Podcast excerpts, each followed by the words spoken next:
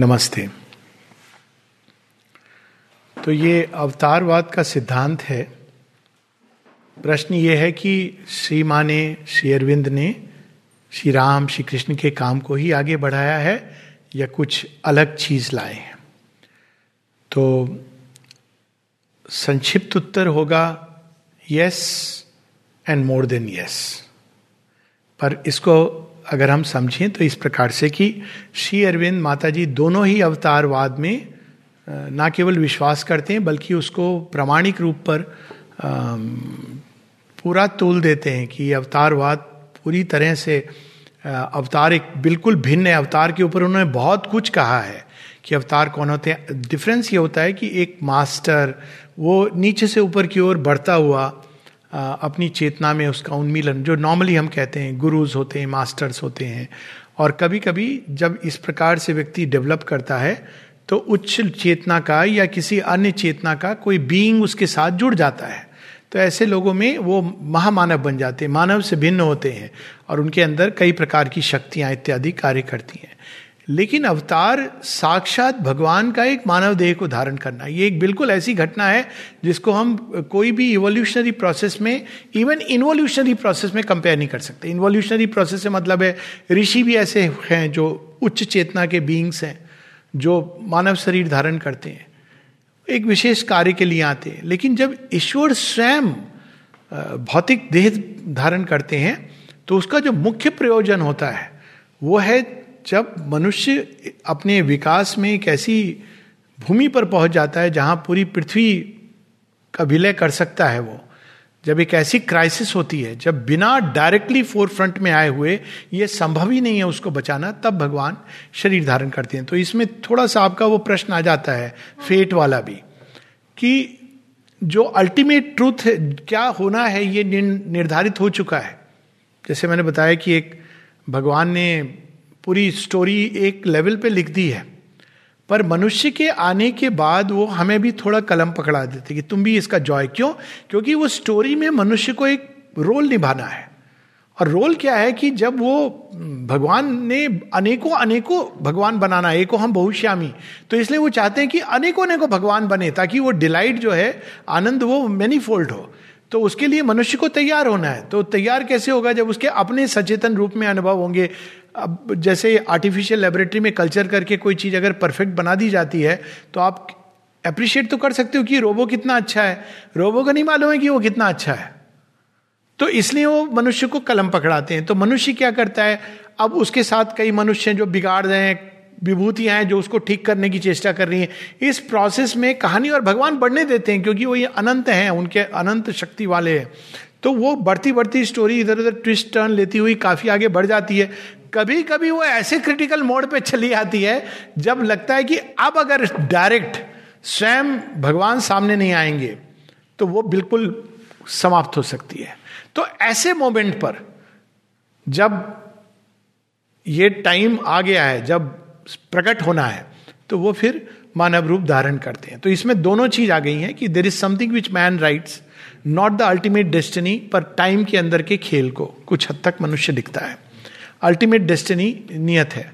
तो जब भगवान आते हैं तो उनका खेल क्या होता है? वही पुराने रूप को तोड़ देते हैं और एक नई चीज़ को प्रकट करते हैं। क्योंकि वो अब जो भगवान जिस सत्य को लाए थे, वो उस समय के लिए भी बहुत आगे का होता है। बिकॉज़ अवतार तो फ्यूचर से आ रहे हैं। तो वो जो लाते हैं, वो इतने आगे की चीज़ होती है जिसको हम ग्रहण नहीं कर पाते हैं। तो over a period of time कुछ समय तक तो वो चीज़ रहती है। लेकिन over a period of time वही चीज़ जो ईश्वर ने प्रकट की थी, उसको हम लोग फिक्स्ड डॉगमा में, एक बिलीफ में बदलने लगते हैं। और ये सब अवतारों के साथ हुआ है, राम जी के साथ हुआ है, कृष्ण जी के साथ हुआ है, सबके साथ हुआ है। तो जब हम देखते हैं कि अब कालखंड को बदलना है, नई चीज़ प्रकट होनी है, जहाँ तक ये, इसका काम था, पास्ट अवतार का ये हो गया, अब एक नई चीज़ के लिए मनुष्य तैयार हो गया है, तब वो एक नया रूप लेके आते हैं। तो अब अगर इस श्रेणी में हम देखें तो शेरविंद बताते हैं, ये एकदम स्पष्ट है पैराबिल ऑफ़ टेन अवतार्स में, जिससे हम कनेक्ट कर सकते हैं इसको, कि सबसे पहले अवतार कौन है? मत्स्य हैं, वो जल के जीव हैं। दूसरे हैं कूर्मा, जल और पृथ्वी दोनों पे रहते हैं। तीसरे हैं वरा, जो पृथ्वी पर रहते हैं। चौथे नरसिंह जो पृथ्वी और मनुष्य और पशु के बीच में है। पाँचवें Vaman Vaman is the dwarf man अब उनके अंदर एक मनुष्यत्व कैसे आता है? चैत्य सत्ता का प्रकटन ही पशु को डिफ्रेंशिएट करता है। तो वामन अवतार में है तो छोटे से, लेकिन धरती, आकाश, पताल तीनों पर आधिपत्य। और उसके बाद, अब रजोगुण संपन्न परशुराम। मैं, रामा ऑफ़ दी एक्स लेकिन रजोगुण के ऊपर क्या आता है? सत्यगुण तो श्री राम आते हैं। वो रजोगुण को सबड्यू करते हैं सत्यगुण से। राम जी की महिमा यही है कि रजोगुण आवश्यक है, लेकिन इसको आप सत्य गुण के अधीन करके करिए। ऐसे नहीं कि उन्होंने सारी पृथ्वी इक्कीस बार निर्मूल कर दी। उस समय यह आवश्यक था, लेकिन अगर यही परंपरा या प्रथा चलती रहती तो संसार में बहुत कुछ हो सकता था जो उचित नहीं था। तो राम जी आकर के उसी रजोगुण को वो सबड्यू करते हैं कि इल्यूमाइंड सात्विक मेंटेलिटी को रिप्रेजेंट करते हैं। लेकिन इल्यूमाइंड सात्विक मेंटेलिटी भी जीवन का अल्टीमेट सत्य नहीं दे सकती है। इसी चीज़ को हम देखते हैं। रामायण की कहानी में इस चीज़ को प्रकट कर दिया गया है कि रामायण एक ऐसे नोट पर खत्म होती है, जहाँ हमको समझ नहीं आता है कि ये सक्सेस स्टोरी है या ट्रेजिक स्टोरी है। अगर हम, रावण तो मर गया, लेकिन राम और सीता अलग हो गए। किसकी वजह से? एक किसी की शंका की वजह से, और राम जी सीता से अलग हो जाते हैं। अब उसके बहुत सारे अर्थ हैं, अभी मैं उसमें नहीं जा रहा हूँ। We have talked about it लेकिन मूल ये है कि इवन इल्यूमाइंड सात्विक माइंड ये संसार की समस्या का हल नहीं कर सकता। तो अब कृष्ण आते हैं। कृष्ण क्या करते हैं? वो इल्यूमाइंड सात्विक माइंड के परे चले जाते हैं। ऐसे करो, वैसे करो इल्यूमाइंड सात्विक माइंड शास्त्र के अनुसार चलता है। ये राम जी की समस्या भी है और उनकी स्ट्रेंथ भी है। पशु को आपको यही सिखाना है कि शास्त्र के अनुसार चलो। पर श्री कृष्ण तो अपने आप में एक ऐसा विशाल शास्त्र रख देते हैं, जिसके सामने बाकी सब चीज़ें अलग हो जाती हैं, लेकिन सब चीज़ें उसमें मिल भी जाती हैं। तो श्री कृष्ण एक ऐसी विशाल भूमि पर ले जाते हैं, जहाँ व्यक्ति अंदर से फ्री और आनंद में रह सकता है, और सत्य के साथ वो जी सकता है। ये एक ऐसी भूमि है जिसके लिए मनुष्य तैयार नहीं है। सच तो ये है, क्योंकि वो इट्स टू वास्ट तो अब शेयरविंद आते हैं क्योंकि जब तक मनुष्य का ग्राउंड तैयार नहीं है, तब तक वो आनंद और प्रेम का सच्चा रूप नहीं प्राप्त कर सकता है। तो श्री अरविंद उसी कार्य को बढ़ाते हुए इस संसार में सत्य चेतना को पहले स्थापित करना चाहते हैं। तो अब आप इस चीज़ को बड़े स्पष्ट रूप से देखेंगे कि श्री अरविंद के आते ही एक प्रकार से एज ऑफ़ ट्रुथ शुरू हो गई है। एज ऑफ़ ट्रुथ कैसे शुरू हुई है? हर लेवल पे, चाहे वो वैज्ञानिक हो जो ट्रुथ को खोजते खोजते ऐसे ट्रुथ अचानक निकलने शुरू हुई पिछले शताब्दी के प्रारंभ में, जिसकी कल्पना नहीं की थी विज्ञान ने हज़ार वर्षों में, दो हज़ार वर्षों में। वैसे सत्य उसने डिस्कवर करना। यहाँ तक कि वैज्ञानिक आश्चर्य में पड़ गए कि हम जो डिस्कवर कर रहे हैं, ये वेदांत में भी लिखा हुआ है, ये कैसे उन्होंने इस चीज़ को जाना? हालाँकि वो भूमि बिल्कुल अलग है जिस पर उन्होंने जाना। और इस प्रकार से जब हम देखते हैं तो देखते हैं कि अभी भी ट्रुथ का एक्शन कुछ समय पूर्व एक राष्ट्र जिसको कहा जा रहा था कि अरे वो सबका तो रक्षक और पालक है। अचानक उसका एक ऐसा चेहरा हर चीज़ के पीछे जो उसका रियल फेस है, वो सामने आ रहा है। ये एज ऑफ़ ट्रूथ है। ग्रीड अगर है तो ग्रीड निकल करके सामने आ रही है। फियर है तो फियर सामने निकल करके आ रहा है। लेकिन जिसके अंदर ट्रुथ है, वो ट्रुथ भी सामने निकल करके आ रहा है। तो उन्होंने पहले संसार को में पूर्ण रूप से एक सत्य को स्टैब्लिश करना है। तो कल की अवतार जो बाद में आते हैं श्री कृष्ण के, उनका सारा वर्णन अवतार के सारे एकदम मैच करते हैं श्री अरविंद के साथ। पहले श्री कृष्ण जो बताते हैं गीता में, कब आते हैं अवतार? यदा यदा ही धर्म से ग्लानी। अगर हम एटीन सेवेंटीज के बाद का समय देखें 1950 तक तो वो हर लेवल पर धर्म की ग्लानी है।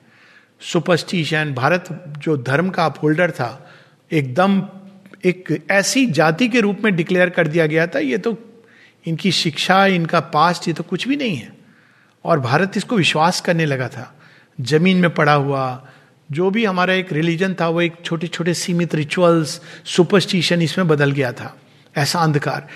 इंपीरियलिज्म वो राष्ट्र जो आज कहते हैं कि हम बड़े सिविलाइज्ड हैं, वो लोगों को सामने फांसी दे रहे थे और हम सोच रहे थे कि अरे बड़े सिविलाइज्ड लोग हैं।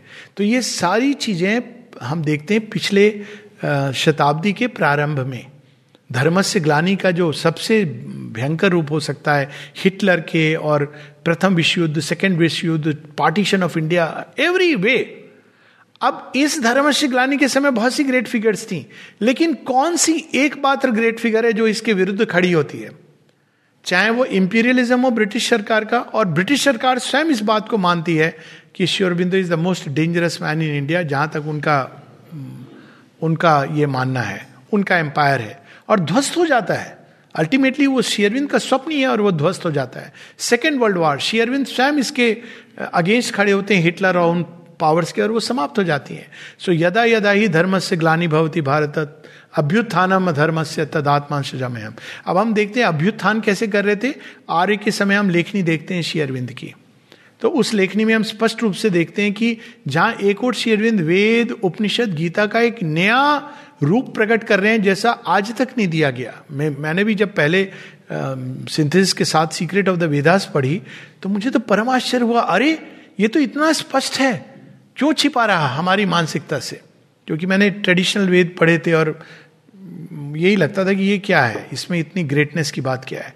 तो जब वो पढ़ा तो देखा इट इज़ सो प्रफाउंड तो उन्होंने एक और वेदों का भी उद्धार किया।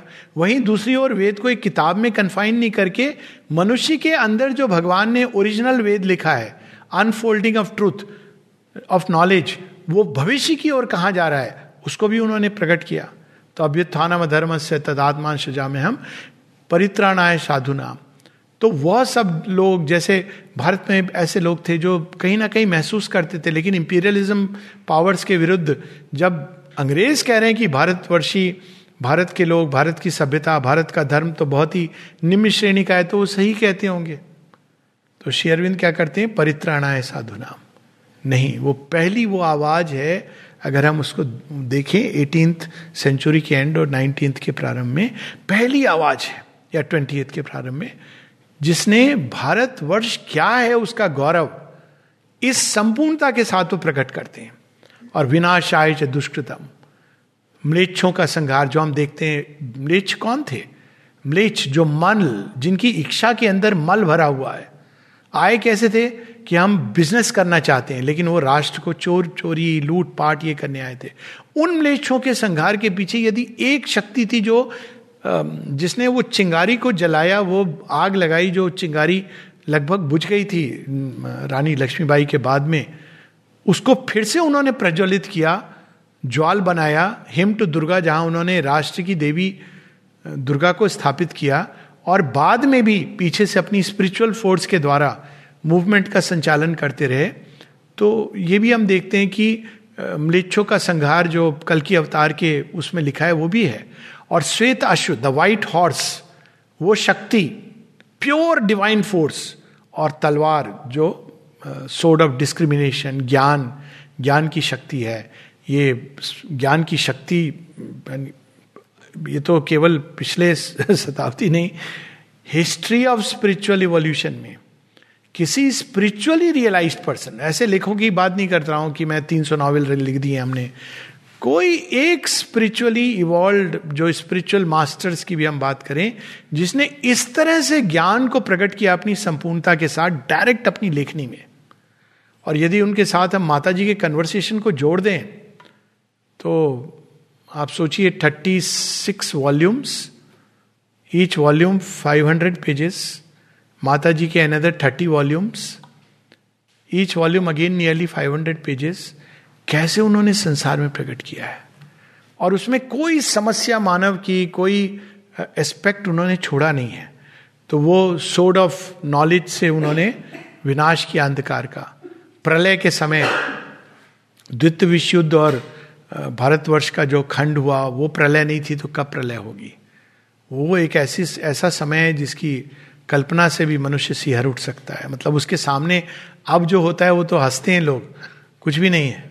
तो वो प्रलयंकारी समय में आना तो स्पष्ट रूप से, और शेयरविंद की अपनी वाणी में भी है ये डिक्लेरेशन, लेकिन वो एक किसी किसी डिसाइपल ने जब पूछा तो उन्होंने इस बात की पुष्टि की कि यह श्री कृष्ण के ही कार्य को वो आगे ले जा रहे हैं। तो लेकिन श्री कृष्ण यानी, जो अवतारों की परंपरा में जो लास्ट है वो श्री कृष्ण है।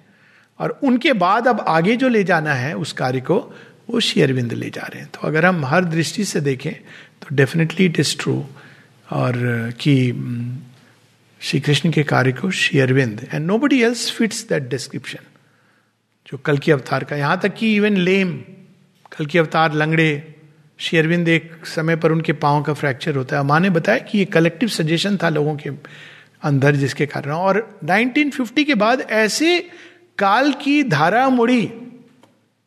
कैसे वो सारी चीज़ें जिन लोगों ने, हम लोगों ने तो पढ़ा है केवल।